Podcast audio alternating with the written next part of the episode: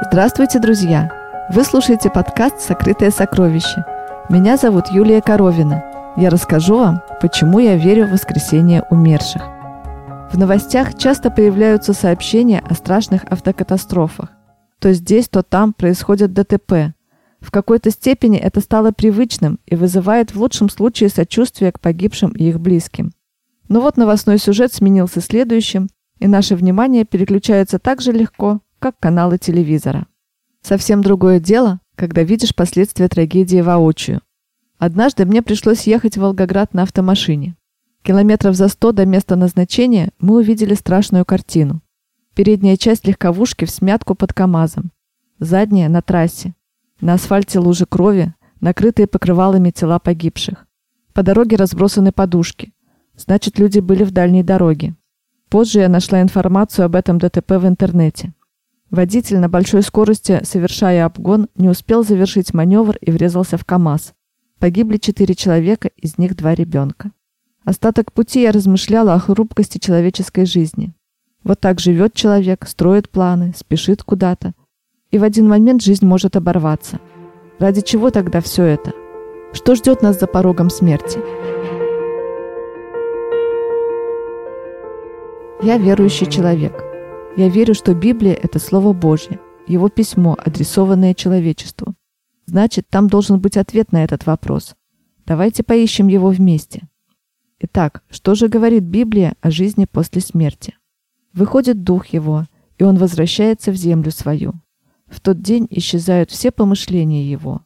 Псалом 145, Живые знают, что умрут, а мертвые ничего не знают. И любовь их, и ненависть их, и ревность их уже исчезли. И нет им более части вовеки ни в чем, что делается под солнцем. Все, что может рука твоя делать, по силам делай. Потому что в могиле, куда ты пойдешь, нет ни работы, ни размышлений, ни знаний, ни мудрости. Книга Екклезиаста, 9 глава, 5, 6 и 10 тексты. Получается, что после смерти человек не может знать, что происходит с его близкими, не может контролировать их жизнь, Библия ясно говорит об этом. А как же бессмертная душа? Оказывается, такого словосочетания в Слове Божьем нет. Более того, Библия говорит о смертности души. Душа согрешающая, та умрет. Написано в книге Иезекииля, 8 главе в 4 тексте. Тогда возникает вопрос, а что же такое душа? Впервые это слово встречается в Библии в повествовании о творении. И сказал Бог, да произведет вода присмыкающихся душу живую, и птицы да полетят над землею, по тверди небесной. И сказал Бог, да произведет земля душу живую породу ее, скотов и гадов и зверей земных породу их. И стало так. Книга Бытие, 1 глава, 20 и 24 текст. А далее мы читаем о сотворении человека. «И создал Господь Бог человека из праха земного, и вдунул в лицо его дыхание жизни, и стал человек душою живою. Бытие 2.7. Обратите внимание, что во всех этих текстах употребляется словосочетание «душа живая». На древнееврейском языке это звучит как «нефеш хайя», что значит «живое существо». Мы видим, что при сотворении человека живая душа получилась от соединения праха земного и дыхания жизни. В этот момент человек стал личностью, обладающей разумом, памятью, сознанием, волей. В момент смерти происходит обратный процесс. И возвратится прах в землю, чем он и был, а дух возвратился к Богу, который дал его. Книга Экклесиаста 12.7. То есть живая душа, человек, минус дыхание жизни, дыхание от Господа, равно прах земной или безжизненное тело. Слова «дыхание жизни» и «дух» обозначены одним и тем же древнееврейским словом «роах», которое можно перевести как движение воздуха, ветер, бриз, дыхание ноздрей, дыхание рта, жизнь, энергия жизни. Как видим, это вовсе не бестелесная субстанция, обладающая сознанием и характером умершего человека. Это просто данная Богом жизненная энергия. В Библии смерть часто сравнивается со сном. А человек умирает и распадается. Отошел и где он? Так человек ляжет и не встанет. До скончания неба он не пробудится и не воспрянет от сна своего. Книга Иова 14, 10, 12. А вот, пожалуй, самые пессимистичные библейские тексты. Потому что участь сынов человеческих и участь животных, участь одна. Как те умирают, так умирают и эти. Все идет в одно место. Все произошло из праха, и все возвратится в прах. Книга Экклесиаста, 3 глава, 19-20 тексты. Так что же теперь? Все заканчивается смертью, как нас учили в советской школе?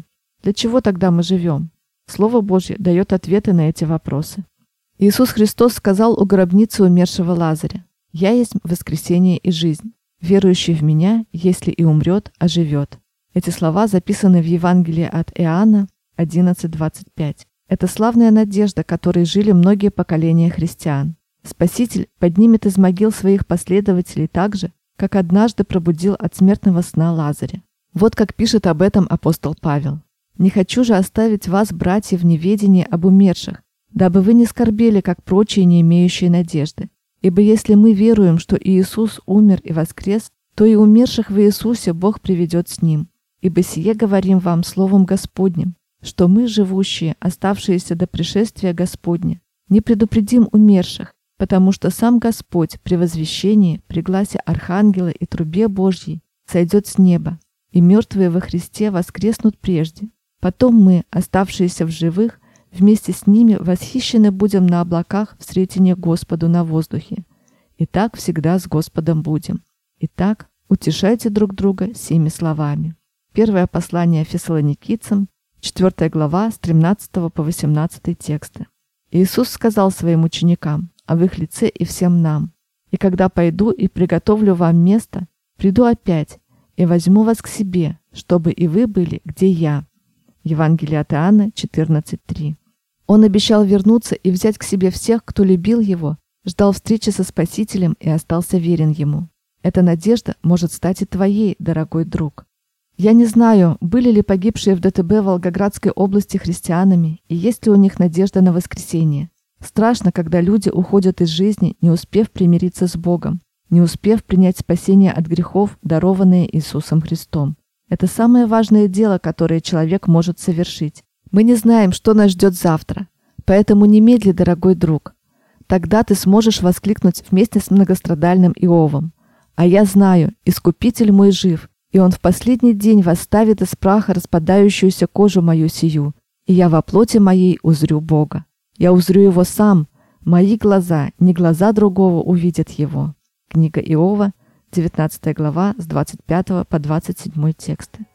На этом все, друзья. Я рассказала вам, что говорит Библия о жизни после смерти. Спасибо, что слушали этот выпуск. Это был подкаст «Сокрытое сокровище». Заходите на наш сайт socorsoccer.net, подписывайтесь, ставьте лайки, оставляйте комментарии и делитесь с друзьями в социальных сетях. Мы будем очень этому рады. С вами была Юлия Коровина. Всего вам доброго. До встречи в следующем выпуске.